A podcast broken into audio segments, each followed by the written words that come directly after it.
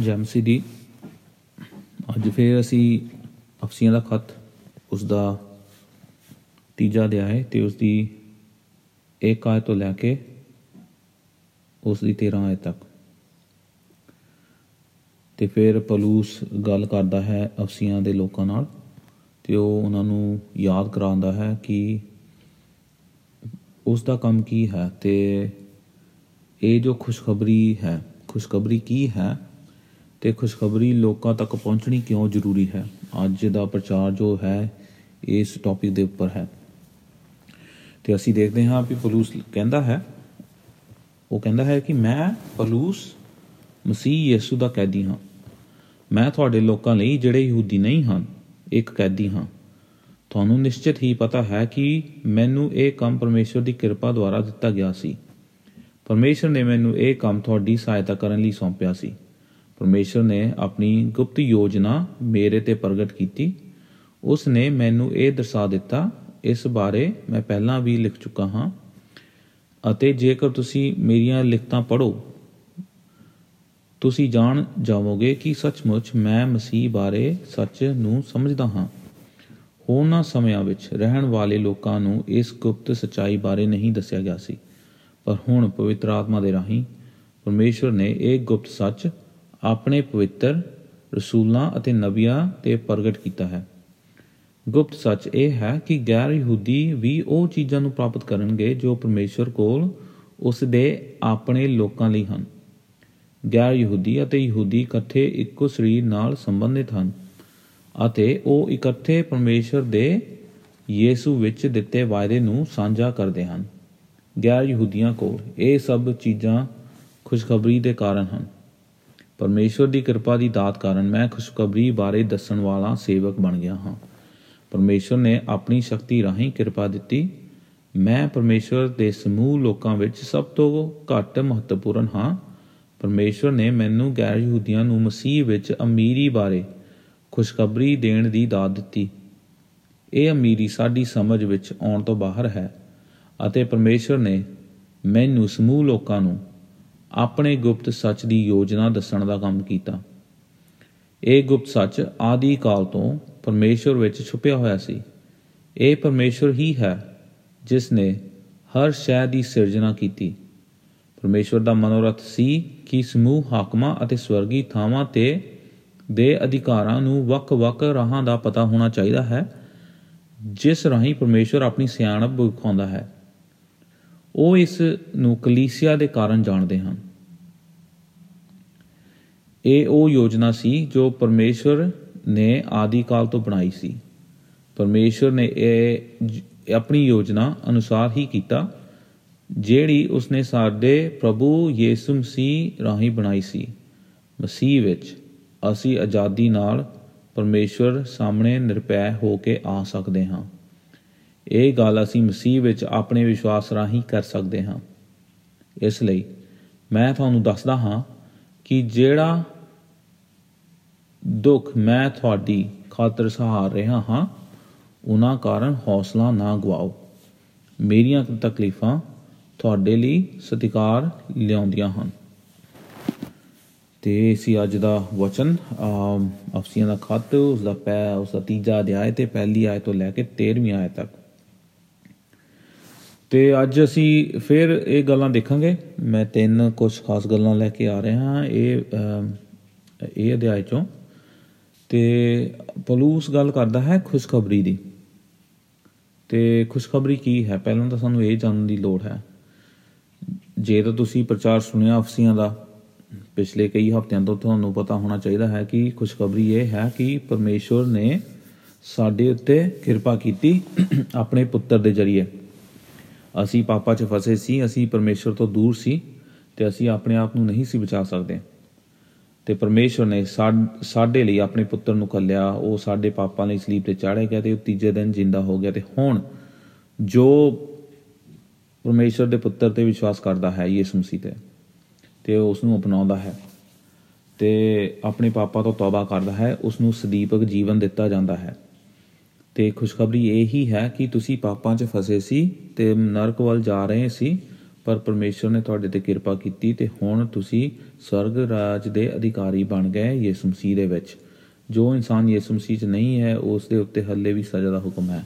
ਜੋ ਯਿਸੂ ਮਸੀਹ ਕੋਲ ਆਉਂਦਾ ਹੈ, ਆਪਣੇ ਪਾਪਾਂ ਤੋਂ ਮਾਫੀ ਮੰਗਦਾ ਹੈ ਤੇ ਨਵੀਂ ਜ਼ਿੰਦਗੀ ਪਾਉਂਦਾ ਹੈ, ਉਸ ਨੂੰ ਪਰਮੇਸ਼ਵਰ ਆਪਣਾ ਬੇਟਾ ਜਾਂ ਬੇਟੀ ਬਣਾ ਲੈਂਦਾ ਹੈ।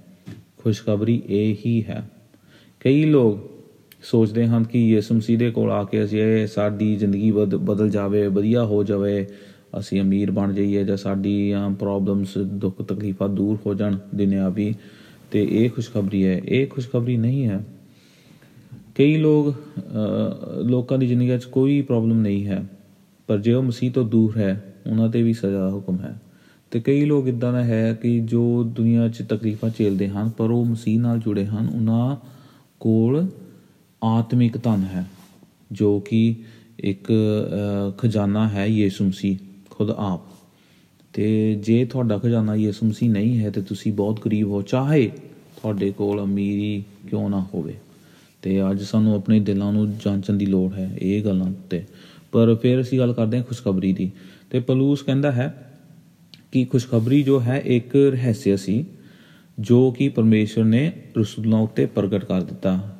ਹਾਲਾਂਕਿ ਪਰਮੇਸ਼ਰ ਪੁਰਾਣੇ ਨੇਮ 'ਚ ਨਬੀਆਂ ਦੇ ਜ਼ਰੀਏ ਵੀ ਗੱਲ ਕਰਦਾ ਸੀਗਾ ਤੇ ਨਬੀਆਂ ਦੇ ਜ਼ਰੀਏ ਦਰਸਾਉਂਦਾ ਸੀ, ਦਿਖਾਉਂਦਾ ਸੀ ਕਿ ਇੱਕ ਦਿਨ ਮਸੀਹ ਆਵੇਗਾ ਜੋ ਕਿ ਸੰਸਾਰ ਦੇ ਪਾਪਾਂ ਨੂੰ ਚੁੱਕ ਲਵੇਗਾ ਤੇ ਮਾਫੀ ਲੈ ਕੇ ਆਵੇਗਾ। ਤੇ ਰਸੂਲਾਂ ਨੇ ਉਹ ਚੀਜ਼ ਨੂੰ, ਉਹ ਜਿਹੜੀ ਭਵਿੱਖਬਾਣੀਆਂ ਉਹਨਾਂ ਨੇ ਸੁਣੀਆਂ ਸੀਗੀਆਂ ਕਾਫੀ ਸਦੀਆਂ ਤੋਂ, ਉਹਨਾਂ ਨੂੰ ਹੁੰਦੇ ਹੋਏ ਦੇਖਿਆ। ਰਸੂਲਾਂ ਨੇ ਖੁਦ ਆਪ, ਕਿਉਂਕਿ ਰਸੂਲਾਂ ਨੇ ਯਿਸੂ ਮਸੀਹ ਦੇ ਨਾਲ ਸਮਾਂ ਬਤੀਤ ਕੀਤਾ। ਯਿਸੂ ਮਸੀਹ ਨੂੰ ਉਹਨਾਂ ਨੇ ਆਪਣੀ ਅੱਖਾਂ ਨਾਲ ਦੇਖਿਆ।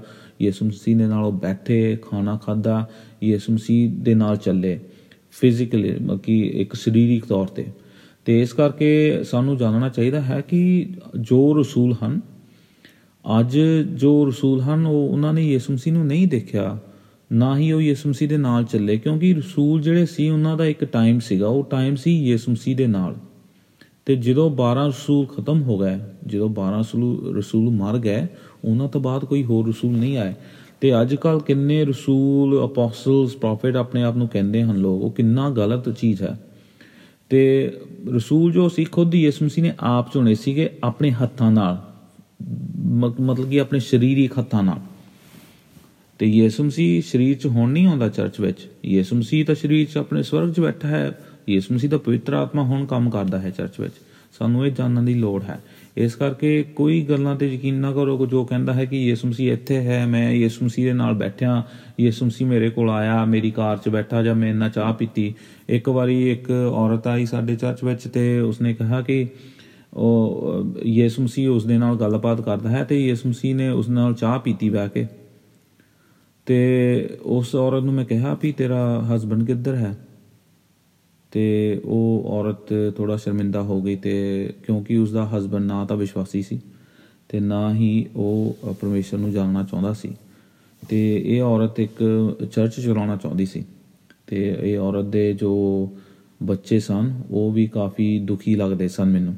ਕਿਉਂਕਿ ਕਈ ਲੋਕ ਆਪਣੇ ਆਪ ਨੂੰ ਬਹੁਤ ਹੀ ਆਤਮਿਕ ਬਣਾ ਲੈਂਦੇ ਹਨ ਤੇ ਉਹਨਾਂ ਨੂੰ ਸ਼ਾਇਦ ਲੱਗਦਾ ਹੈ ਕਿ ਪਰਮੇਸ਼ਰ ਉਹਨਾਂ ਨਾਲ ਕੋਈ ਗੱਲਬਾਤ ਕਰ ਰਿਹਾ ਹੈ। ਕਈ ਲੋਕ ਅਹ ਆਪਣੇ ਆਪ ਨੂੰ ਇੰਨੀ ਫਾਸਟਿੰਗ ਕਰਦੇ ਹਨ, ਆਪਣੇ ਆਪ ਨੂੰ ਇੰਨਾ, ਅਹ ਕਮਜ਼ੋਰ ਕਰ ਲੈਂਦੇ ਹਨ ਕਿ ਉਹਨਾਂ ਨੂੰ ਚੀਜ਼ਾਂ ਦਿਖਣ ਲੱਗ ਪੈਂਦੀਆਂ ਹਨ। ਉਹ ਜ਼ਰੂਰੀ ਨਹੀਂ ਹੈ ਕਿ ਉਹ ਉਹਨਾਂ ਨੂੰ ਯਿਸੂ ਮਸੀਹ ਦਿਖ ਰਿਹਾ ਹੈ। ਉਹਨਾਂ ਦੀ ਆਪਣੀ ਮਾਨਸਿਕ ਜੋ ਕਲਪਨਾ ਹੁੰਦੀ ਹੈ, ਉਹ ਮੋਰੇ ਆਉਣ ਲੱਗ ਪੈਂਦੀ ਹੈ, ਅਹ ਸੁਪਨਿਆਂ ਦੇ ਵਿੱਚ।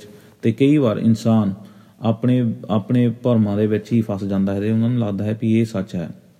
ਅੱਜ ਇਹ ਗੱਲਾਂ ਸਾਨੂੰ ਜਾਣਨ ਦੀ ਲੋੜ ਹੈ। ਪਲੂਸ ਜੋ ਸੀ ਪਲੂਸ ਜੋ ਸੀ ਆਮ ਉਹ ਕੀ ਪਰਮੇਸ਼ਰ ਦਾ ਖੁਦ ਆਪ ਬੁਲਾਇਆ ਹੋਇਆ ਸੀ ਹਾਲਾਂਕਿ ਪਲੂਸ ਜਦੋਂ ਯਿਸੂ ਮਸੀਹ ਨੂੰ ਉਸਨੇ ਦੇਖਿਆ ਤੇ ਯਿਸੂ ਮਸੀਹ ਨੇ ਉਸ ਨੂੰ ਬੁਲਾਇਆ ਤੇ ਉਹਨੇ ਕੀ ਚਰਚ ਨੂੰ ਮਾਰਨਾ ਬੰਦ ਕਰ ਦਿੱਤਾ ਤੇ ਉਸਨੇ ਚਰਚ ਨੂੰ ਜੁਆਇਨ ਕਰ ਲਿਆ ਤੇ ਇਸ ਤਰ੍ਹਾਂ ਪ੍ਰਭੂ ਯਿਸੂ ਮਸੀਹ ਨੇ ਪਲੂਸ ਨੂੰ ਵੀ ਰਸੂਲ ਦਾ ਇੱਕ ਆ, ਇੱਕ ਟਾਈਟਲ ਦੇ ਦਿੱਤਾ ਇਹ ਤਾਂ ਹੋ ਗਈ ਸਟਾਰਟਿੰਗ ਵਿੱਚ ਵੀ ਖੁਸ਼ਖਬਰੀ ਕੀ ਹੈ ਤੇ ਰਸੂਲ ਕੌਣ ਹਨ ਤੇ ਅੱਜ ਅਸੀਂ ਦੇਖਦੇ ਹਾਂ ਵੀ ਪਰਮੇਸ਼ਵਰ ਦੀ ਯੋਜਨਾ ਕੀ ਹੈ। ਯੋਜਨਾ ਜੋ ਗੁਪਤ ਰਹੱਸ ਹੈ ਅਹ, ਜਿਹੜਾ ਕਿ ਇੱਕ ਭੇਦ ਹੈ ਉਹ ਇਹ ਹੈ ਕਿ ਅਹ, ਕਿ ਅਹ, ਯਹੂਦੀ ਲੋਕ ਤੇ ਗੈਰ ਯਹੂਦੀ ਲੋਕ ਯਾਨੀ ਕਿ ਪੂਰਾ ਸੰਸਾਰ ਸਭ ਪਰਮੇਸ਼ਵਰ ਲਈ ਇੱਕ ਜਾਂ ਇੱਕ ਸਮਾਨ ਹਨ। ਤੇ ਹੁਣ ਜਦੋਂ ਇਹ ਪਲੂਸ ਗੱਲ ਕਰਦਾ ਹੈ ਤੇ ਉਹ ਅ, ਅਫਸੀਆਂ ਦੇ ਲੋਕਾਂ ਨੂੰ ਲਿਖ ਰਿਹਾ ਸੀ ਕਿਸੇ ਯਹੂਦੀ ਦਾ ਗੈਰ ਯਹੂਦੀ ਨ- ਦੇ ਨਾਲ ਕੋਈ ਲਾਭ ਅ, ਕੋਈ ਰਾਪਤਾ ਨਹੀਂ ਸੀ ਹੁੰਦਾ। ਕਈ ਅ, ਲੋਕ ਜਿੱਦਾਂ ਹੁਣ ਉਸ ਸਮਿਆਂ ਦੇ ਲੋਕ ਸਨ ਉਹ ਉਹ ਗੈਰ ਯਹੂਦੀ ਲੋਕਾਂ ਨਾਲ ਨਾ ਤਾਂ ਬੈਠ ਕੇ ਖਾਣਾ ਖਾਂਦੇ ਸੀ ਤੇ ਨਾ ਹੀ ਉਹਨਾਂ ਦੇ ਨਾਲ ਕੋਈ ਕੰਮ ਕਰਦੇ ਸੀ। ਤੇ ਯਿਸੂ ਮਸੀਹ ਅ, ਕ- ਅ, ਕਹਾਣੀ ਪੈਰਾਬਲ ਦੱਸਦਾ ਹੈ ਇੱਕ ਦ੍ਰਿਸ਼ਟਾਂਤ ਦੱਸਦਾ ਹੈ ਸਮਾਰੀਆ ਦਾ ਜੋ ਇੱਕ ਇਨਸਾਨ ਸੀ। ਦ ਗੁੱਡ ਸਮੈਰਿਟਨ ਤੇ ਅਸੀਂ ਉਹ ਕਹਾਣੀ ਜਾਣਦੇ ਹਾਂ ਲੂਕਾ ਦੀ ਇੰਜੀਲ ਉਸ ਦਾ 10ਵਾਂ ਅਧਿਆਏ ਤੇ 25 ਤੋਂ 37 ਆਏ ਤੱਕ ਵੀ ਕਿਵੇਂ ਇੱਕ ਜੋ ਇਨਸਾਨ ਸਮ- ਅਹ ਇੱਕ ਇਨਸਾਨ ਯਹੂਦੀ ਜਾ ਰਿਹਾ ਸੀਗਾ ਤੇ ਉਸ ਨੂੰ ਚੋਰਾਂ ਨੇ ਅਹ, ਫੜ ਲਿਆ।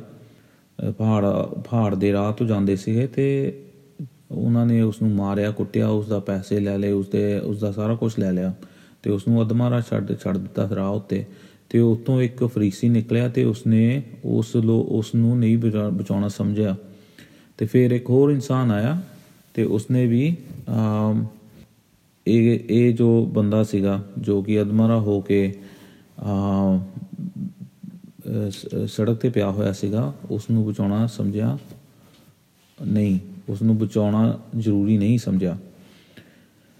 ਤੇ ਫਿਰ ਅਸੀਂ ਦੇਖਦੇ ਹਾਂ ਵੀ ਇੱਕ ਸਮੈਰਿਟਨ ਆਉਂਦਾ ਹੈ ਸਮਾਰੀਆ ਦਾ ਇਨਸਾਨ। ਸਮਾਰੀਅਨ ਅ, ਜੋ ਲੋਕ ਸੀ ਜਾਂ ਸਾਮਰੀ ਲੋਕ ਸ਼ਾਇਦ ਅ, ਪੰਜਾਬੀ ਚ ਕਹਿੰਦੇ ਹਨ ਜੋ ਇੱਕ ਸਾ- ਸਾਮਰੀ ਇਨਸਾਨ ਸੀ ਉਹ ਜਦੋਂ ਰਾਹ ਚੋਂ ਨਿਕਲਿਆ ਤੇ ਉਸਨੇ ਉਸ ਬੰਦੇ ਨੂੰ ਚੱਕਿਆ ਆਪਣੇ ਗਧੇ ਉੱਤੇ ਰੱਖਿਆ ਉਸ ਨੂੰ ਸਰਾਂ ਵਿੱਚ ਲੈ ਗਿਆ ਤੇ ਉਸ ਦੇ ਲਈ ਖਰਚਾ ਪਾਣੀ ਛੱਡ ਦਿੱਤਾ ਤੇ ਉਸ ਅ, ਸਰਾਂ ਦੇ ਮਾਲਿਕ ਨੂੰ ਕਿਹਾ ਕਿ ਇਹ ਇਨਸਾਨ ਦੀ ਤੁਸੀਂ ਦੇਖਭਾਲ ਕਰਨਾ ਤੇ ਜੋ ਕੁਝ ਇਹਦਾ ਜੋ ਬਕਾਇਆ ਹੈ ਉਹ ਮੈਂ ਆ ਕੇ ਅਦਾ ਕਰ ਦਵਾਂਗਾ।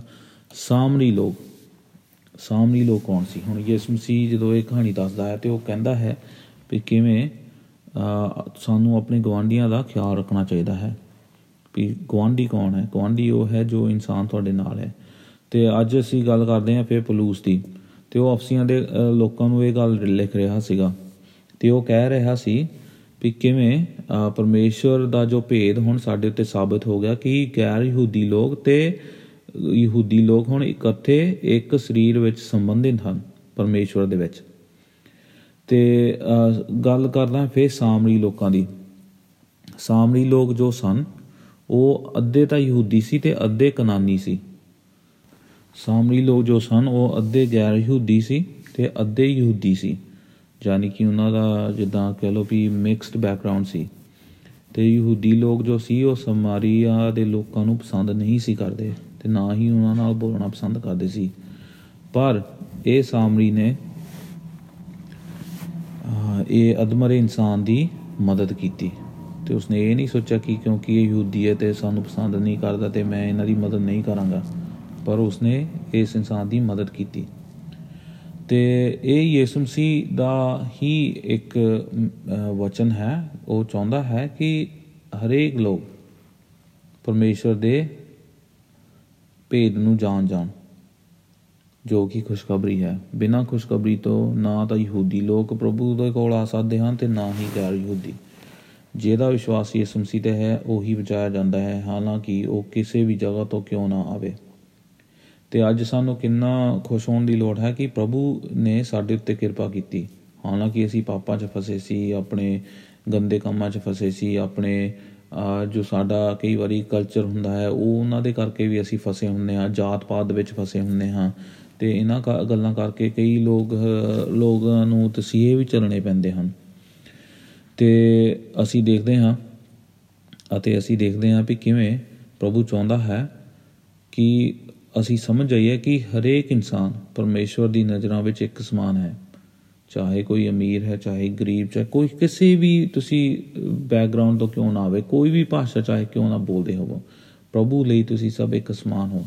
ਤੇ ਪ੍ਰਭੂ ਚਾਹੁੰਦਾ ਹੈ ਕਿ ਤੁਸੀਂ ਯਿਸੂ ਮਸੀਹ ਦੇ ਵਿਸ਼ਵਾਸ ਕਰੋ। ਇਹ ਤਾਂ ਹੋ ਗਿਆ ਪਹਿਲੀ ਗੱਲ ਵੀ ਜਿੱਦਾਂ ਅਸੀਂ ਪੜਿਆ ਪਹਿਲੀਆਂ ਪੰਜ ਆਇਤਾਂ ਵਿੱਚ ਪੰਜ ਜਾਂ 6 ਆਇਤਾਂ ਵਿੱਚ ਕਿ ਕਿਵੇਂ ਅਹ, ਪਰਮੇਸ਼ਵਰ ਨੇ ਚਾਹਿਆ ਕਿ ਯਹੂਦੀ ਤੇ ਗੈਰ ਯਹੂਦੀ ਇਕੱਠੇ ਹੋ ਜਾਣ। ਤੇ ਅੱਜ ਅਸੀਂ ਜਿੱਦਾਂ ਚਰਚ ਦੇਖਦੇ ਹਾਂ, ਕਲੀਸਿਆਵਾਂ ਦੇਖਦੇ ਹਾਂ ਤੇ ਸਪੈਸ਼ਲੀ ਜਦੋਂ ਅਸੀਂ ਫੋਰਨ ਕੰਟਰੀਜ਼ ਦੇ ਵਿੱਚ ਕਲੀਸਿਆਵਾਂ ਦੇਖਦੇ ਹਾਂ ਵੀ ਕਿੰਨੇ ਤਰ੍ਹਾਂ ਤਰ੍ਹਾਂ ਦੇ ਲੋਕ ਕਲੀਸਿਆਵਾਂ ਦੇ ਵਿੱਚ ਜੁੜੇ ਹੁੰਦੇ ਹਨ ਪ੍ਰਭੂ ਦੀ ਸੇਵਕਾਈ ਲਈ। ਤੇ ਇਹ ਬਹੁਤ ਹੀ ਵੱਡੀ ਗੱਲ ਹੈ, ਕਿਉਂਕਿ ਹਰੇਕ ਮਸੀਹ ਨੂੰ ਸਮਝਣਾ ਚਾਹੀਦਾ ਹੈ ਕਿ ਅਸੀਂ ਇਸ ਮਸੀਹ ਦੇ ਵਿੱਚ ਇੱਕ ਹਾਂ ਤੇ ਅਸੀਂ ਨਾ ਤਾਂ ਇੱਕ ਤੋਂ ਇੱਕ ਕਿਸੇ ਤੋਂ ਛੋਟੇ ਹਾਂ ਤੇ ਨਾ ਹੀ ਕਿਸੇ ਤੋਂ ਵੱਡੇ ਹਾਂ। ਅਸੀਂ ਸਭ ਇੱਕ ਸਮਾਨ ਹਾਂ। ਇਸ ਕਰਕੇ ਸਾਨੂੰ ਇਹ ਗੱਲਾਂ ਦਾ ਘਮੰਡ ਨਹੀਂ ਕਰਨਾ ਚਾਹੀਦਾ ਕਿ ਅਸੀਂ ਦੂਜੇ ਇਨਸਾਨਾਂ ਤੋਂ ਵਧੀਆ ਹਾਂ। ਕਈ ਲੋਕ ਇਦਾਂ ਦੇ ਸੋ ਇਦਾਂ ਸੋਚਦੇ ਹਨ, ਕਿਉਂਕਿ ਸ਼ਾਇਦ ਉਹ ਉਹਨਾਂ ਕੋਲ ਜ਼ਿਆਦਾ ਪੈਸਾ ਹੈ ਜਾਂ ਸ਼ਾਇਦ ਉਹਨਾਂ ਕੋਲ ਜ਼ਿਆਦਾ ਐਜੂਕੇਸ਼ਨ ਹੈ ਜਾਂ ਉਹਨਾਂ ਦਾ ਚਾਲ ਚੱਲਣ ਜੋ ਹੈ, ਇਹ ਦੁਨੀਆ ਦੇ ਅਨੁਸਾਰ ਹੈ, ਉਹ ਵਧੀਆ ਲੋਕ ਹਨ, ਉਹਨਾਂ ਦਾ ਉੱਠਣਾ, ਬੈਠਣਾ ਵਧੀਆ ਲੋਕਾਂ ਦੇ ਨਾਲ ਹੈ ਤੇ ਸ਼ਾਇਦ ਉਹਨਾਂ ਨੂੰ ਲੱਗਦਾ ਹੈ। ਕਿ ਉਹ ਦੂਸਰੇ ਲੋਕ ਸਾਡੇ ਚਰਚਾਂ ਦੇ ਵਿੱਚ ਉਹ ਛੋਟੇ ਹਨ ਤੇ ਉਹਨਾਂ ਦਾ ਕੋਈ, ਉਹਨਾਂ ਦੀ ਜ਼ਿੰਦਗੀ ਦਾ ਕੋਈ ਵੈਲਿਊ ਹੈ ਨਹੀਂ ਹੈ। ਇਹ ਚੀਜ਼ਾਂ ਜੋ ਹੈ, ਇਹ ਦੁਨਿਆਵੀ ਗੱਲਾਂ ਹਨ। ਦੁਨੀਆ ਭੇਦਭਾਵ ਰੱਖਦੀ ਹੈ ਤੇ ਦੁਨੀਆ ਉੱਚਾ, ਨੀਵਾ, ਇਹ ਸਭ ਗੱਲਾਂ ਕਰਦੀ ਹੈ। ਜੋ ਪ੍ਰਭੂ ਯਿਸੂ ਮਸੀਹ ਹੈ, ਉਹਨੇ ਤਾਂ ਆਪਣੇ ਆਪ ਨੂੰ ਨੀਵਾ ਕਰ ਲਿਆ, ਹਾਲਾਂਕਿ ਉਹ ਪ੍ਰਭੂ ਹੈ। ਤੇ ਉਸਨੇ ਆਪਣੇ ਆਪ ਨੂੰ ਨੀਵਾ ਕਰ ਲਿਆ। ਤੇ ਪ੍ਰਭੂ ਚਾਹੁੰਦਾ ਹੈ ਕਿ ਜੋ ਕੋਈ ਉਸਦੇ ਕੋਲ ਆਉਂਦਾ ਹੈ, ਉਹ ਆਪਣੇ ਆਪ ਨੂੰ ਹਲੀਮ ਕਰਕੇ, ਨੀਵਾ ਕਰਕੇ ਉਸ ਦੀ ਉਸ ਦੇ ਸਦੀਪਕ ਜੀਵਨ ਨੂੰ ਆ ਆਪਣੀ ਜ਼ਿੰਦਗੀ ਵਿੱਚ ਲਿਆਵੇ, ਗ੍ਰਹਿਣ ਕਰੇ। ਤੇ ਇਹ ਜੋ ਗੁਪਤੀ, ਗੁਪਤ ਜਿਹੜਾ ਸੀ, ਸਚਾਈ ਜੋ ਸੀ, ਵੀ ਗੈਰ ਯਹੂਦੀ ਤੇ ਯਹੂਦੀ ਲੋਕ ਕੀ ਪਰਮੇਸ਼ਵਰ ਦੇ ਲੋਕ ਬਣ ਗਏ ਮਸੀਹ ਦੇ ਵਿੱਚ। ਇਸੇ ਕਰਕੇ ਪਲੂਸ ਜੋ ਕਿ ਯਹੂਦੀ ਸੀ, ਹੁਣ ਉਹ ਅਫਸੀਆਂ ਦੇ ਲੋਕ ਜੋ ਕਿ ਗੈਰ ਯਹੂਦੀ ਸੀ, ਉਹਨਾਂ ਕੋਲ ਜਾ ਕੇ ਪ੍ਰਭੂ ਦਾ ਪ੍ਰਚਾਰ ਕਰ ਰਿਹਾ ਸੀ। ਇਹ ਬਹੁਤ ਹੀ ਵੱਡੀ ਗੱਲ ਸੀ ਉਸ ਸਮੇਂ ਦੇ ਵਿੱਚ। ਅੱਜ ਤੋਂ 2000 ਸਾਲ ਪਹਿਲਾਂ ਇਦਾਂ ਦੀਆਂ ਗੱਲਾਂ ਜਦੋਂ ਹੁੰਦੀਆਂ ਸੀ, ਉਹ ਲੋਕ ਪਸੰਦ ਨਹੀਂ ਸੀ ਕਰਦੇ, ਯਹੂਦੀ ਲੋਕ ਪਸੰਦ ਨਹੀਂ ਸੀ ਕਰਦੇ, ਇਸੇ ਕਰਕੇ ਯਹੂਦੀ ਲੋਕ ਰਸੂਲਾਂ ਨੂੰ ਮਾਰਦੇ ਸੀ। ਹੁਣ ਕਿੰਨੇ ਕਿੰਨੇ ਤਸੀਹੇ ਚੱਲੇ ਨਾ ਰਸੂਲਾਂ ਨੇ ਤੇ ਉਹ ਪਹਿਲੇ ਜੋ ਚਰਚ ਸਨ, ਪਹਿਲੀ ਸਦੀ ਦੇ ਵਿੱਚ ਚਰਚ ਸਨ, ਉਹਨਾਂ ਨੇ ਕਿੰਨੇ ਤਸੀਹੇ ਚੱਲੇ ਇਹਨਾਂ ਗੱਲਾਂ ਕਰਕੇ? ਕਿਉਂ? ਕਿਉਂਕਿ ਉਹਨਾਂ ਦਾ ਕਲਚਰ ਇਹ ਚੀਜ਼ਾਂ ਨੂੰ ਅਲਾਉ ਨਹੀਂ ਸੀ ਕਰਦਾ ਵੀ ਇਹ ਚੀਜ਼ਾਂ ਹੋਣ, ਵੀ ਲੋਕ ਇੱਕ ਦੂਜੇ ਨਾਲ ਮਿਲਣ ਇਦਾਂ ਤੇ ਅੱਜ ਵੀ ਅਸੀਂ ਦੇਖਦੇ ਹਾਂ ਵੀ ਕਿੰਨੇ ਲੋਕ ਹਨ ਜੋ ਜਾਂ ਕਿੰਨੇ ਧਰਮ ਹਨ ਕਿ ਜੋ ਮਸੀਹ ਲੋਕਾਂ ਨੂੰ ਮਿਲਣ ਦੇਣਾ ਨਹੀਂ ਚਾਹੁੰਦੇ। ਤੇ ਕਈ ਵਾਰੀ ਮਸੀਹ ਲੋਕਾਂ ਦੇ ਝੂਠਾ ਇਲਜ਼ਾਮ ਲਾ ਦਿੰਦੇ ਹਨ ਕਿ ਉਹ ਕਨਵਰਟ ਕਰਦੇ ਹਨ ਲੋਕਾਂ ਨੂੰ ਜਾਂ ਉਹ ਲੋਕਾਂ ਨੂੰ ਪੈਸੇ ਦੇ ਕੇ ਆਪਣੇ ਵੱਲ ਲਿਆਉਣਾ ਚਾਹੁੰਦੇ ਹਨ। ਇਹ ਕਿੰਨੀਆਂ ਗਲਤ ਗੱਲਾਂ ਹਨ। ਕਿਉਂਕਿ ਅਸੀਂ ਨਾ ਤਾਂ ਕਿਸੇ ਨੂੰ ਫੋਰਸ ਕਰਦੇ ਹਾਂ ਕਿ ਤੁਸੀਂ ਮਸੀਹ ਦੇ ਕੋਲ ਆਓ ਤੇ ਨਾ ਹੀ ਅਸੀਂ ਕਿਸੇ ਨੂੰ ਪੈਸਾ ਦਿੰਨੇ ਹਾਂ ਕਿ ਤੁਸੀਂ ਮਸੀਹ ਕੋਲ ਆਓ। ਪਰ ਅਸੀਂ ਇਹ ਜ਼ਰੂਰ ਕਹਿੰਦੇ ਹਾਂ ਜੋ ਕੋਈ ਮਸੀਹ ਤੋਂ ਆਉਂਦਾ ਹੈ, ਜੋ ਕੋਈ ਮਸੀਹ ਦੇ ਕੋਲ ਆਉਂਦਾ ਹੈ, ਉਹ ਬਚਾਇਆ ਜਾਂਦਾ ਹੈ ਪਾਪਾਂ ਦੀ ਸਜ਼ਾ ਤੋਂ। ਇਹੀ ਖੁਸ਼ਖਬਰੀ ਹੈ। ਤੇ ਇਹ ਖੁਸ਼ਖਬਰੀ ਦੇ ਕਾਰਨ ਕਿੰਨੇ ਲੋਕ ਅੱਜ ਵੀ ਤਸੀਹੇ ਚੱਲ ਰਹੇ ਹਨ। ਇਹ ਤਾਂ ਹੋ ਗਈ ਪਹਿਲੀ ਗੱਲ। ਦੂਜੀ ਗੱਲ ਇਹ ਹੈ ਕਿ ਪਲੂਸ ਜੋ ਸੀ ਉਹ ਕੀ ਖੁਸ਼ਖਬਰੀ ਦੱਸਣ ਵਾਲਾ ਸੇਵਕ ਬਣ ਗਿਆ ਸੀ। ਸਤਵੀਂ ਚ ਪੜ੍ਹਦੇ ਹਾਂ। ਪਰਮੇਸ਼ਰ ਦੀ ਕਿਰਪਾ ਦੀ ਦਾਤ ਕਾਰਨ ਮੈਂ ਖੁਸ਼ਖਬਰੀ ਬਾਰੇ ਦੱਸਣ ਵਾਲਾ ਸੇਵਕ ਬਣ ਗਿਆ ਹਾਂ। ਤੇ ਇਹ ਜੋ ਕਿਰਪਾ ਹੋਈ ਪਰਮੇਸ਼ਰ ਵੱਲੋਂ ਤੇ ਜਿਵੇਂ ਮੈਂ ਕਿਹਾ ਕਿ ਜਦੋਂ ਰਸੂਲ ਖਤਮ ਹੋ ਗਏ 12 ਜਾਂ 13 ਰਸੂਲ, ਜੇ ਅਸੀਂ ਪਲੂਸ ਨੂੰ ਵੀ ਗਣੀਏ 13 ਰਸੂਲ ਯਹੂਦਾ ਦਾ ਰਸੂਲ ਹੈ ਨਹੀਂ ਸੀ। ਹਾਲਾਂਕਿ ਯਿਸੂ ਮਸੀਹ ਨੇ ਉਸ ਨੂੰ ਵੀ ਬੁਲਾਇਆ ਸੀ। ਪਰ ਇਸ ਜਦੋਂ ਰਸੂਲ ਸਾਹਿਬ ਖਤਮ ਹੋ ਗਏ, ਉਸ ਤੋਂ ਬਾਅਦ ਕੋਈ ਰਸੂਲ ਨਹੀਂ ਆਇਆ। ਪਰ ਯਿਸੂ ਮਸੀਹ ਹੱਲੇ ਵੀ ਕਈ ਇਨਸਾਨਾਂ ਨੂੰ, ਕਈ ਬੰਦਿਆਂ ਨੂੰ ਚੁਣਦਾ ਹੈ ਸੇਵਕਾਈ ਲਈ। ਤੇ ਹੱਲੇ ਵੀ ਪ੍ਰਭੂ ਪਾਸਟਰਾਂ ਨੂੰ ਚੁਣਦਾ ਹੈ ਐਲਡਰ ਲੋਕਾਂ ਨੂੰ ਚੁਣਦਾ ਹੈ ਤਾਂ ਕਿ ਉਹ ਪਰਮੇਸ਼ਰ ਦੇ ਵਚਨ ਦਾ ਪ੍ਰਚਾਰ ਅੱਗੇ ਪਹੁੰਚਾ ਸਕਣ। ਤੇ ਇਹ ਜੋ ਸ਼ਕਤੀ ਜਾਂ ਇਹ ਜੋ ਕਿਰਪਾ ਹੈ ਪਰਮੇਸ਼ਰ ਵੱਲੋਂ ਹੀ ਆਉਂਦੀ ਹੈ। ਅਸੀਂ ਆਪਣੇ ਆਪ ਨਹੀਂ ਇਹ ਗੱਲਾਂ ਕਰ ਸਕਦੇ। ਤੇ ਜੋ ਕੋਈ ਪਾਸਟਰ ਪ੍ਰਭੂ ਦਾ ਪ੍ਰਚਾਰ ਨਹੀਂ ਕਰਦਾ, ਉਹ ਆਪਣੇ ਹਿੱਤਾਂ ਦੇ ਅਨੁਸਾਰ ਪ੍ਰਚਾਰ ਕਰਦਾ ਹੈ। ਉਹ ਪ੍ਰਚਾਰ, ਪ੍ਰਚਾਰਕ ਪ੍ਰਭੂ ਦੇ ਵੱਲੋਂ ਨਹੀਂ ਬੁਲਾਇਆ ਗਿਆ। ਕਿੰਨੇ ਪ੍ਰਚਾਰਕ ਹਨ ਅੱਜ? ਜੋ ਕਿ ਮਨਕੜਤ ਗੱਲਾਂ ਲੋਕਾਂ ਨੂੰ ਸੁਣਾਉਂਦੇ ਹਨ ਤੇ ਆਪਣੇ ਨਾਲ ਲੋਕਾਂ ਨੂੰ ਜੋੜਦੇ ਹਨ ਤਾਂ ਕਿ ਉਹਨਾਂ ਦੇ ਕੋਲ ਹੋਰ ਪੈਸਾ ਆ ਜਾਵੇ, ਆਰਾਮ ਆ ਜਾਵੇ ਤੇ ਲੋਕਾਂ ਨੂੰ ਉਹ ਹੋਰ ਕੰਟਰੋਲ ਕਰ ਸਕਣ। ਪਰ ਜੋ ਸੱਚਾ ਪਾਸਟਰ ਜਾਂ ਸੱਚਾ ਸੇਵਕ ਹੈ, ਉਹ ਪ੍ਰਭੂ ਯਿਸੂ ਮਸੀਹ ਦੀ ਗੱਲ ਕਰਦਾ ਹੈ ਤੇ ਪ੍ਰਭੂ ਯਿਸੂ ਮਸੀਹ ਦੀ ਗੱਲਾਂ ਨੂੰ ਅਸੀਂ ਵਚਨ ਵਿੱਚ ਦੇਖਦੇ ਹਾਂ। ਵਚਨ ਜੋ ਸਹੀ ਤਰੀਕੇ ਨਾਲ ਪ੍ਰਚਾਰ ਕਰਦਾ ਹੈ। ਕਈ ਲੋਕ ਵਚਨਾਂ ਨੂੰ ਤੋੜ ਮਰੋੜ ਕੇ ਲੋਕਾਂ ਨੂੰ ਪੇਸ਼ ਕਰਦੇ ਹਨ। ਤੇ ਝੂਠ ਲੋਕਾਂ ਦੇ ਮੋਹਰੇ ਰੱਖ ਦਿੰਦੇ ਹਨ। ਹਾਲਾਂਕਿ ਤੁਹਾਨੂੰ ਉਹ ਸੱਚ ਲੱਗਦਾ ਹੋਵੇ। ਤੇ ਇਹ ਜੋ ਗੱਲਾਂ ਅਸੀਂ ਦੇਖਦੇ ਹਾਂ, ਪਲੂਸ ਦੇ ਟਾਈਮ ਵੀ ਸਨ। ਪਲੂਸ ਦੇ ਟਾਈਮ ਵੀ ਕਿੰਨੇ ਝੂਠੇ ਰਸੂਲ ਸਨ, ਕਿੰਨੇ ਝੂਠੇ ਪ੍ਰਚਾਰਕ ਸਨ, ਜੋ ਕਿ ਲੋਕਾਂ ਨੂੰ ਭਰਮਾਉਂਦੇ ਸਨ, ਜੋ ਕਿ ਚਰਚਾਂ ਦੇ ਵਿੱਚ ਜਾ ਕੇ ਲੋਕਾਂ ਨੂੰ ਗਲਤ ਸਿੱਖਿਆਵਾਂ ਦਿੰਦੇ ਸਨ। ਤੇ ਇਹ ਗੱਲਾਂ ਅਸੀਂ ਅੱਜ ਵੀ ਦੇਖਦੇ ਹਾਂ।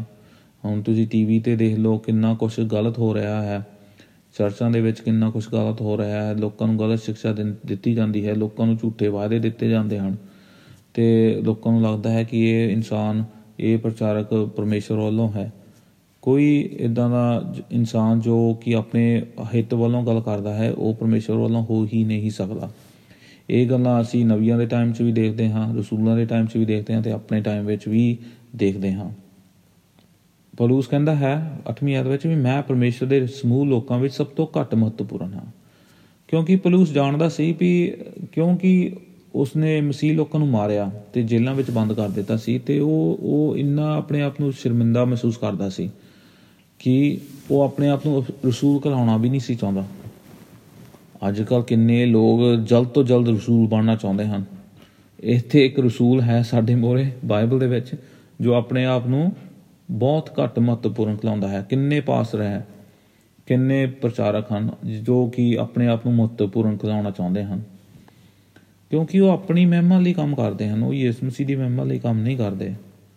ਸਾਨੂੰ ਇਹ ਗੱਲਾਂ ਨੂੰ ਯਾਦ ਰੱਖਣਾ ਚਾਹੀਦਾ ਹੈ ਵੀ ਅਸੀਂ ਕਿਹਦੇ ਲਈ ਕੰਮ ਕਰਦੇ ਹਾਂ, ਅਸੀਂ ਕਿਹਦੇ ਨੌਕਰ ਹਾਂ। ਪਰਮੇਸ਼ਰ ਨੇ ਫੇ ਅਸੀਂ ਪੜ੍ਹਦੇ ਹਾਂ ਪਰਮੇਸ਼ਰ ਨੇ ਮੈਨੂੰ ਗੈਰ ਯਹੂਦੀਆਂ ਨੂੰ ਮਸੀਹ ਵਿੱਚ ਮੇਰੀ ਬਾਰੇ ਖੁਸ਼ਖਬਰੀ ਦੇਣ ਦੀ ਦਾਤ ਦਿੱਤੀ।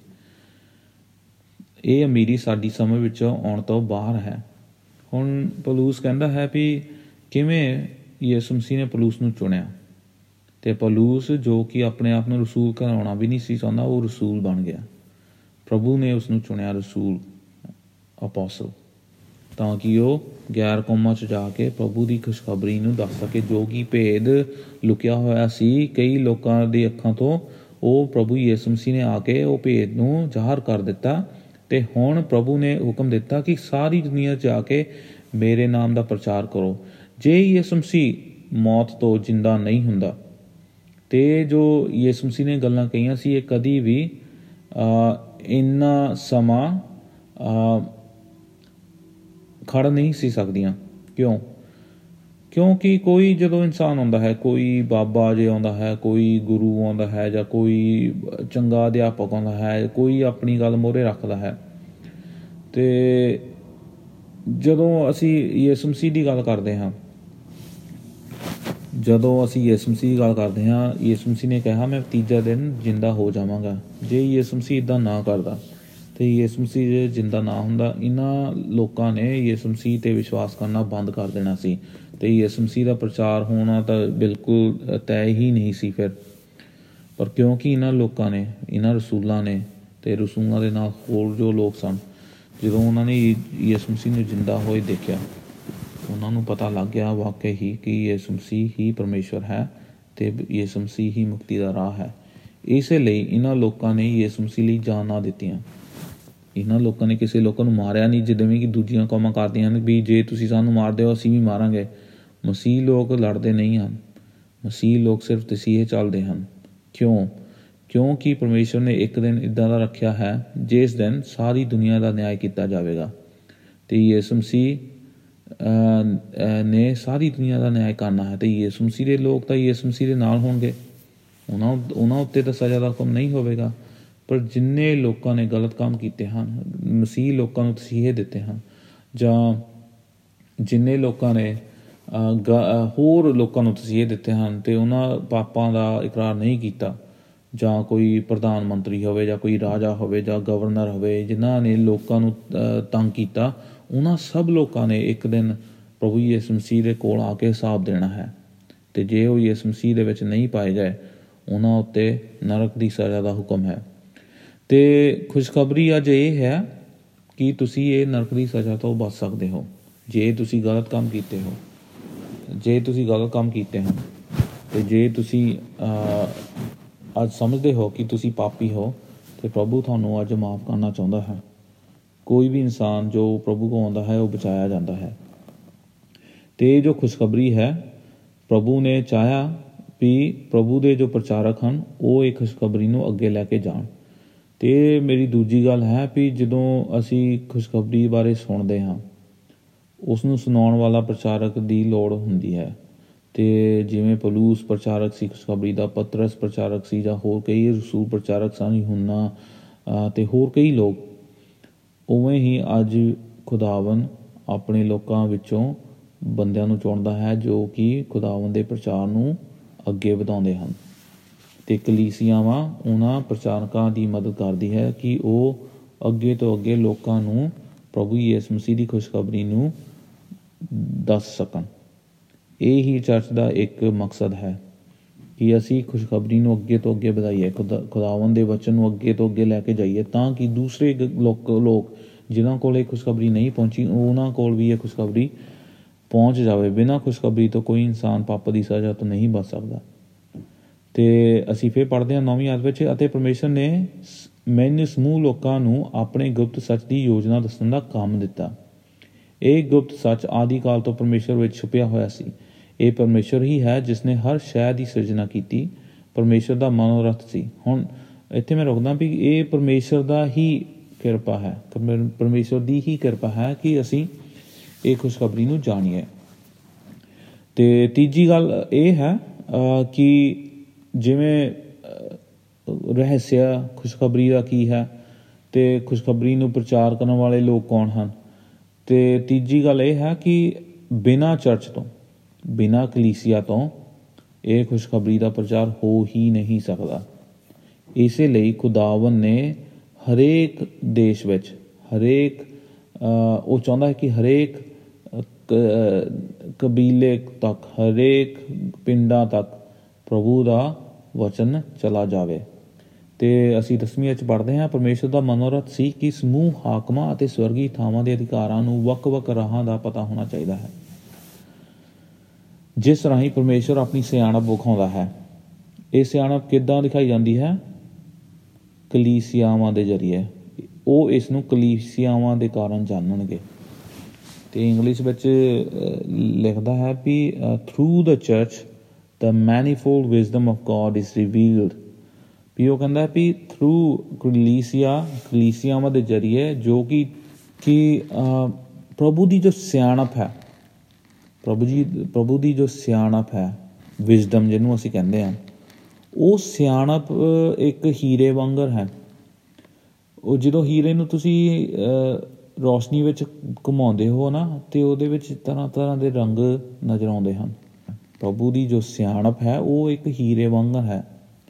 ਤੇ ਕਲੀਸਿਆਵਾਂ ਦੇ ਜ਼ਰੀਏ ਪ੍ਰਭੂ ਆਪਣੀ ਸਿਆਣਪ ਨੂੰ ਲੋਕਾਂ ਤੱਕ ਪਹੁੰਚਾਉਂਦਾ ਹੈ। ਕਿਉਂਕਿ ਜਦੋਂ ਲੋਕ ਸਿਆਣੇ ਨਹੀਂ ਹੁੰਦੇ, ਉਹ ਪ੍ਰਭੂ ਦੀ ਖੁਸ਼ਖਬਰੀ ਨੂੰ ਸਮਝ ਨਹੀਂ ਸਕਦੇ। ਉਹ ਪ੍ਰਭੂ ਦੇ ਪਿਆਰ ਨੂੰ ਸਮਝ ਨਹੀਂ ਸਕਦੇ। ਉਹ ਪ੍ਰਭੂ ਦੇ ਸਿੰਘਾਸਨ ਨੂੰ ਸਮਝ ਨਹੀਂ ਸਕਦੇ। ਪ੍ਰਭੂ ਦੇ ਨਿਆਂ ਨੂੰ ਨਹੀਂ ਸਮਝ ਸਕਦੇ। ਪ੍ਰਭੂ ਦੇ ਦੀ ਕਿਰਪਾ ਨੂੰ ਨਹੀਂ ਸਮਝ ਸਕਦੇ। ਪ੍ਰਭੂ ਦੀ ਪਵਿੱਤਰਤਾ ਨੂੰ ਨਹੀਂ ਸਮਝ ਸਕਦੇ। ਇਹ ਚੀਜ਼ਾਂ ਸਾਨੂੰ ਉਦੋਂ ਹੀ ਪਤਾ ਲੱਗਣ ਲੱਗ ਪੈਂਦੀਆਂ ਹਨ ਜਦੋਂ ਅਸੀਂ ਕਲੀਸਿਆਵਾਂ ਦੇ ਵਿੱਚ ਲੋਕਾਂ ਨੂੰ ਦੇਖਦੇ ਹਾਂ ਕਿ ਉਹ ਕਿਵੇਂ ਪ੍ਰਭੂ ਦੇ ਵਚਨਾਂ ਉੱਤੇ ਚੱਲਦੇ ਹਨ ਤੇ ਪ੍ਰਭੂ ਦੇ ਵਚਨਾਂ ਵਿੱਚ ਹੀ ਸਿਆਣਪ ਹੈ। ਤੇ ਸਾਨੂੰ ਇਹ ਸਿਆਣਪ ਦੇ ਜੋ ਵੱਖ-ਵੱਖ ਰਾਹ ਹਨ ਤਰ੍ਹਾਂ ਤਰ੍ਹਾਂ ਦੇ ਜੋ ਜੋ ਜੋ ਇੱਕ ਰਾਹ ਹਨ, ਉਹ ਸਾਨੂੰ ਕਲੀਸਿਆਵਾਂ ਦੇ ਜ਼ਰੀਏ ਪਤਾ ਲੱਗਦੇ ਹਨ। ਤੇ ਕਲੀਸਿਆਵਾਂ ਦਾ ਫਰਜ਼ ਹੈ ਕਿ ਉਹ ਆਪਣੇ ਪਾਸਟਰਾਂ ਨੂੰ ਸਹੀ ਪ੍ਰਚਾਰ ਕਰਨ ਲਈ ਉਤਸ਼ਾਹਿਤ ਕਰਨ ਤੇ ਜੇ ਉਹਨਾਂ ਦੇ ਪ੍ਰਚਾਰਕ ਗਲਤ ਪ੍ਰਚਾਰ ਕਰਦੇ ਹਨ, ਉਹਨਾਂ ਨੂੰ ਚੈਲੰਜ ਵੀ ਕਰਨਾ ਚਾਹੀਦਾ ਹੈ ਪਾਸਟਰਾਂ ਨੂੰ। ਹੁਣ ਮੈਂ ਵੀ ਪਾਸਟਰ ਹਾਂ ਤੇ ਮੇਰੇ ਚਰਚ ਦੇ ਲੋਕ ਵੀ ਮੈਨੂੰ ਚੈਲੰਜ ਕਰ ਸਕਦੇ ਹਨ। ਕਿਉਂ? ਕਿਉਂਕਿ ਮੈਂ ਆਪਣੇ ਨਾਲ ਹੀ ਨਹੀਂ ਇਸ ਚਰਚ ਬੈਠਾ, ਪਰ ਮੈਂ ਪ੍ਰਭੂ ਯਿਸੂ ਮਸੀਹ ਦੇ ਨਾਲ ਹੀ ਇਸ ਚਰਚ ਵਿੱਚ ਬੈਠਾ ਹਾਂ ਤੇ ਉਵੇਂ ਹੀ ਕਲੀਸਿਆਵਾਂ ਵੀ ਪ੍ਰਭੂ ਯਿਸੂ ਮਸੀਹ ਦੇ ਨਾਲ ਲਈ ਹੀ ਸੰਗਤ ਕਰਦੀਆਂ ਹਨ। ਇਸ ਲਈ ਸਾਨੂੰ ਇੱਕ ਦੂਜੇ ਨੂੰ ਪਰਖਦੇ ਰਹਿਣਾ ਚਾਹੀਦਾ ਹੈ, ਉਤਸ਼ਾਹਿਤ ਕਰਦੇ ਰਹਿਣਾ ਚਾਹੀਦਾ ਹੈ ਤੇ ਜੇ ਅਸੀਂ ਗਲਤ ਰਾਹ ਵੱਲ ਚੱਲ ਜਾਂਦੇ ਹਾਂ ਤੇ ਸਾਨੂੰ ਇੱਕ ਦੂਜੇ ਨੂੰ ਵਾਪਸ ਲੈ ਕੇ ਆਉਣਾ ਚਾਹੀਦਾ ਹੈ। ਤੇ ਕਈ ਵਾਰੀ ਲੋਕ ਜਦੋਂ ਸੱਚ ਸੁਣਦੇ ਹਨ, ਉਹਨਾਂ ਨੂੰ ਦੁੱਖ ਲੱਗਦਾ ਹੈ ਤੇ ਜਦੋਂ ਕੋਈ ਪਾਸਟਰ ਸੱਚ ਬੋਲਦਾ ਹੈ, ਉਹ ਪਾਸਟਰ ਨੂੰ ਨਫ਼ਰਤ ਕਰਦੇ ਹਨ। ਜੇ ਕੋਈ ਕਲੀਸਿਆ ਪਾਸਟਰ ਨੂੰ ਆ ਕੇ ਕਹਿੰਦੇ ਹੈ ਵੀ ਤੁਸੀਂ ਇਹ ਗਲਤ ਪ੍ਰਚਾਰ ਕੀਤਾ ਤੇ ਪਾਸਟਰ ਫੇ ਗੁੱਸੇ ਹੋ ਜਾਂਦੇ ਹਨ। ਇਹ ਨਹੀਂ ਇਹ ਨਹੀਂ ਕਰਦੇ ਵੀ ਸ਼ਾਇਦ ਸਾਡੇ ਚ ਵਾਕਈ ਗਲਤੀ ਹੈ ਤੇ ਮੈਨੂੰ ਉਹ ਗਲਤੀ ਨੂੰ ਗਲਤੀ ਨੂੰ ਸੁਧਾਰਨਾ ਚਾਹੀਦਾ। ਕਿੰਨੇ ਹੰਕਾਰੀ ਲੋਕ ਹਾਂ ਅਸੀਂ ਸਭ। ਪਰ ਪ੍ਰਭੂ ਯਿਸੂ ਮਸੀਹ ਦੇ ਵਾਂਗੂ ਹਲੀਮ ਕੋਈ ਕੋਈ ਹੀ ਬਣਦਾ ਹੈ। ਇਸ ਕਰਕੇ ਸਾਨੂੰ ਚਾਹੀਦਾ ਹੈ ਕਿ ਅਸੀਂ ਪ੍ਰਭੂ ਯਿਸੂ ਮਸੀਹ ਦੇ ਵਾਂਗ ਹਲੀਮ ਬਣੀਏ। ਤੇ ਕਲੀਸਿਆਵਾਂ ਦੇ ਜ਼ਰੀਏ ਪ੍ਰਭੂ ਦਾ ਵਚਨ ਵੱਧ ਰਿਹਾ ਹੈ ਤੇ ਕਲੀਸਿਆਵਾਂ ਦੇ ਜ਼ਰੀਏ ਹੀ ਲੋਕ ਅ, ਜੋ ਹਨ ਜੋ ਪ- ਪ੍ਰਚਾਰਕ ਲੋਕ ਹਨ ਉਹ ਪ੍ਰਚਾਰ ਦਾ ਸਹੀ ਅ, ਅ, ਇਸਤੇਮਾਲ ਕਰਦੇ ਹਨ ਤੇ ਲੋਕਾਂ ਦੇ ਕੋਲ ਲੈ ਕੇ ਜਾਂਦੇ ਹਨ। ਮੈਂ ਉਮੀਦ ਕਰਦਾ ਇਹ ਗੱਲਾਂ ਤੁਹਾਨੂੰ ਸਮਝ ਆ ਰਹੀਆਂ ਹਨ ਕਿਉਂਕਿ ਇਹ ਗੱਲਾਂ ਚਰਚ ਦੇ ਵਿੱਚ ਹੋਣੀਆਂ ਬਹੁਤ ਹੀ ਜ਼ਰੂਰੀ ਹੈ। ਚਰਚ ਜੋ ਕਿ ਕਲੀਸਿਆਵਾਂ ਲੋਕ ਹਨ ਚਰਚ ਜੋ ਹਨ ਲੋ- ਲੋਕ ਹਨ ਜੋ ਕਿ ਇੱਕ ਦੂਸਰੇ ਨਾਲ ਸੰਗਤ ਰੱਖਦੇ ਹਨ। ਤੇ ਉਹਨਾਂ ਨੂੰ ਚਾਹੀਦਾ ਹੈ ਕਿ ਉਹ ਆਪਣੇ ਪਾਸਟਰਾਂ ਲਈ ਪਾਸਟਰਾਂ ਲਈ ਪ੍ਰਾਰਥਨਾ ਕਰਨ, ਪ੍ਰਚਾਰਕਾਂ ਲਈ ਪ੍ਰਾਰਥਨਾ ਕਰਨ। ਪਰ ਜੇ ਪਾਸਟਰ ਗਲਤ ਪ੍ਰਚਾਰ ਕਰਦੇ ਹਨ, ਉਹਨਾਂ ਨੂੰ ਦੱਸਣਾ ਵੀ ਚਾਹੀਦਾ ਹੈ ਪਾਸਟਰਾਂ ਨੂੰ ਕਿ ਤੁਸੀਂ ਇਹ ਗਲਤ ਪ੍ਰਚਾਰ ਕੀਤਾ ਹੈ। ਪਰ ਉਹ ਉਹ ਤੁਸੀਂ ਉਹਨਾਂ ਨੂੰ ਗੁੱਸੇ ਨਾਲ ਨਾ ਕਹੋ, ਪਰ ਪਰ ਹਲੀਮੇ ਦੇ ਵਿੱਚ ਤੁਸੀਂ ਸੱਚ ਨੂੰ ਕਹਿ ਸਕਦੇ ਹੋ ਵੀ ਜਿਵੇਂ ਅਸੀਂ ਪੜ੍ਹਦੇ ਹਾਂ ਵੀ ਵੀ ਸੱਚ ਪਿਆਰ ਦੇ ਰਾਹੀਂ ਸੱਚ ਨੂੰ ਦੱਸੋ। ਤੇ ਜੇ ਉਹ ਪਿਆਰ ਕਰਦਾ ਹੈ, ਉਹ ਸੱਚ ਨੂੰ ਦੱਸਦਾ ਹੈ। ਜੋ ਪਿਆਰ ਨਹੀਂ ਕਰਦਾ, ਉਹ ਸੱਚ ਨੂੰ ਲੁਕਾਉਂਦਾ ਹੈ। ਤੇ ਅਹ, ਫਿਰ 12 ਤੇ 13 ਆਇਤ ਵਿੱਚ ਅਸੀਂ ਪੜ੍ਹਦੇ ਹਾਂ ਵੀ ਮਸੀਹ ਵਿੱਚ ਅਸੀਂ ਆਜ਼ਾਦੀ ਨਾਲ ਪਰਮੇਸ਼ਰ ਸਾਹਮਣੇ ਨਿਰਭੈ ਹੋ ਕੇ ਆ ਸਕਦੇ ਹਾਂ। ਹੁਣ ਖੁਸ਼ਖਬਰੀ ਦੇ ਜ਼ਰੀਏ ਸਾਡੀ ਜ਼ਿੰਦਗੀ ਵਿੱਚ ਇਹ ਕੰਮ ਹੋ ਗਿਆ ਕਿਉਂਕਿ ਪ੍ਰ- ਸਾਨੂੰ ਮਾਫੀ ਮਿਲ ਗਈ ਹੁਣ ਅਸੀਂ ਮਸੀਹ ਦੇ ਕੋਲ ਆ ਸਕਦੇ ਹਾਂ। ਪ੍ਰਭੂ ਦੇ ਨਾਲ ਅਸੀਂ ਹੁਣ ਸੰਗਤ ਰੱਖ ਸਕਦੇ ਹਾਂ ਤੇ ਆਪਣੇ ਮਸੀਹ ਭਾਈ ਭੈਣਾਂ ਦੇ ਨਾਲ ਸੰਗਤ ਰੱਖ ਸਕਦੇ- ਸਕਦੇ ਹਾਂ। ਤੇ ਬਿਨਾਂ ਸੰਗਤ ਤੋਂ ਬਿਨਾਂ ਪ੍ਰਭੂ ਯਿਸੂ ਮਸੀਹ ਦੀ ਕਲੀਸਿਆਵਾਂ ਤੋਂ ਪ- ਪ੍ਰਚਾਰ ਅੱਗੇ ਵਧ ਨਹੀਂ ਸਕਦਾ। ਇਸੇ ਕਰਕੇ ਜਗ੍ਹਾ ਜਗ੍ਹਾ ਚਰਚਾ ਨੂੰ ਦੁਖੀ ਕੀਤਾ ਜਾਂਦਾ ਹੈ। ਜੋ ਲੋਕਾਂ ਨੂੰ ਲੋ- ਲੋਕ ਗੈਰ ਧਰਮਾਂ ਦੇ ਲੋਕ ਜਾਂ ਗੈਰ ਕੌਮਾਂ ਦੇ ਲੋਕ ਚਰਚਾ ਨੂੰ ਆ ਕੇ ਮਾਰਦੇ ਹਨ, ਕਿਉਂ? ਜੋ ਸੱਚ ਨੂੰ ਅਪਣਾਉਂਦਾ ਹੈ, ਉਹ ਬਚਾਇਆ ਜਾਂਦਾ ਹੈ। ਤੇ ਜੋ ਸੱਚ ਨੂੰ ਅਪਣਾਉਂਦਾ ਹੈ, ਉਹ ਪ੍ਰਭੂ ਯਿਸੂ ਮਸੀਹ ਦੇ ਕੋਲ ਕਦੀ ਵੀ ਆ ਸਕਦਾ ਹੈ ਤੇ ਪ੍ਰਾਰਥਨਾ ਕਰ ਸਕਦਾ ਹੈ ਤੇ ਪ੍ਰਭੂ ਉਹਨਾਂ ਦੀ ਗੱਲਾਂ ਨੂੰ ਸੁਣਦਾ ਹੈ। ਇਸ ਲਈ ਮੈਂ ਤੁਹਾਨੂੰ ਦੱਸਦਾ ਹਾਂ ਕਿ ਜਿਹੜਾ ਦੁੱਖ ਮੈਂ ਤੁਹਾਡੀ ਖਾਤਰ ਸਹਾ ਰਿਹਾ ਹਾਂ, ਉਹਨਾਂ ਕਾਰਨ ਹੌਸਲਾ ਨਾ ਗਵਾ ਪਲੂਸ ਕਹਿੰਦਾ ਵੀ ਹਾਲਾਂਕਿ ਸਾਨੂੰ ਲੋਕ ਤਸੀਹੇ ਦਿੰਦੇ ਹਨ, ਪਰ ਤੁਸੀਂ ਆਪਣਾ ਹੌਸਲਾ ਨਾ ਹਾਰੋ। ਕਿਉਂਕਿ ਮੇਰੀਆਂ ਤਕਲੀਫਾਂ ਤੁਹਾਡੇ ਲਈ ਸਤਿਕਾਰ ਲਿਆਉਂਦੀਆਂ ਹਨ, ਚੰਗੀ ਖੁਸ਼ੀ ਲੈ ਕੇ ਆਉਂਦੀਆਂ ਹਨ। ਕਿਉਂਕਿ ਜਿਵੇਂ ਪ੍ਰਭੂ ਯਿਸੂ ਮਸੀਹ ਨੇ ਕਿਹਾ ਕਿ ਮੈਂ ਜਿਵੇਂ ਤੁਸੀਂ ਚੱਲਦਾ ਹਾਂ ਤੇ ਜਿਵੇਂ ਲੋਕ ਮੈਨੂੰ ਨਕਾਰਦੇ ਹਨ, ਉਵੇਂ ਤੁਹਾਨੂੰ ਵੀ ਲੋਕ ਨਕਾਰਨਗੇ। ਪਰ ਜੋ ਕੋਈ ਮੈਨੂੰ ਅਪਣਾਉਂਦਾ ਹੈ ਮੈਂ ਤੇ ਮੇਰਾ ਪਿਤਾ ਉਹਨਾਂ ਦੇ ਕੋਲ ਆ ਕੇ ਰਹਿੰਦੇ ਹਾਂ।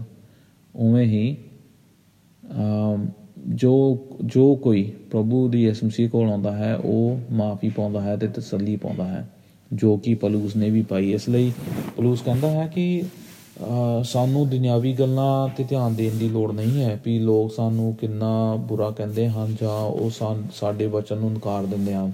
ਜੇ ਉਹ ਸਾਡੇ ਵਚਨਾਂ ਨੂੰ ਨਕਾਰਦੇ ਹਨ ਉਹ ਯਿਸੂ ਮਸੀਹ ਦੇ ਵਚਨਾਂ ਨੂੰ ਨਕਾਰਦੇ ਹਨ। ਤੇ ਯਿਸੂ ਮਸੀਹ ਇਸ ਸੰਸਾਰ ਦਾ ਰਾਜਾ ਹੈ। ਤੇ ਉਹ ਜੇ ਰਾਜੇ ਨੂੰ ਹੀ ਨਕਾਰ ਦਿੱਤਾ, ਤੇ ਫਿਰ ਰਾਜੇ ਨੇ ਤਾਂ ਇੱਕ ਨਾ ਇੱਕ ਦਿਨ ਨਿਆਂ ਤਾਂ ਦੇਣਾ ਹੀ ਹੈ। ਇਸੇ ਲਈ ਸਾਨੂੰ ਆਪਣਾ ਹੌਸਲਾ ਹਾਰਨਾ ਨਹੀਂ ਚਾਹੀਦਾ, ਕਿਉਂਕਿ ਪ੍ਰਭੂ ਯਿਸੂ ਮਸੀਹ ਨੇ ਇੱਕ ਦਿਨ ਰੱਖਿਆ ਹੈ, ਜਿਸ ਦਿਨ ਉਹ ਸਾਰੀ ਦੁਨੀਆ ਦਾ ਨਿਆਂ ਕਰੇਗਾ। ਤੇ ਉਹ ਦਿਨ ਬਹੁਤ ਨਜ਼- ਨਜ਼ਦੀਕ ਆ ਰਿਹਾ ਹੈ, ਹਰੇਕ ਦਿਨ।